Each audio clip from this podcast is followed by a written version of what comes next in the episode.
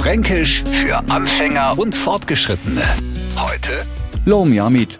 Unser fränkisches Leben ist ja eigentlich ein eher gemütliches, aber wer ircher so gibt's was umsonst, dann ist für manche aus mit der Beherrschung, ohne sich um die Gesundheit anderer, um denn um seine eigene zu kümmern, brechen swur, rennen alles durch den Haufen und wenn's Pech haben, nach haut es auch noch derart hi, dass mir als Beobachter den Kopf schütteln und sagen, schaut der den o vor lauter Lomiamid.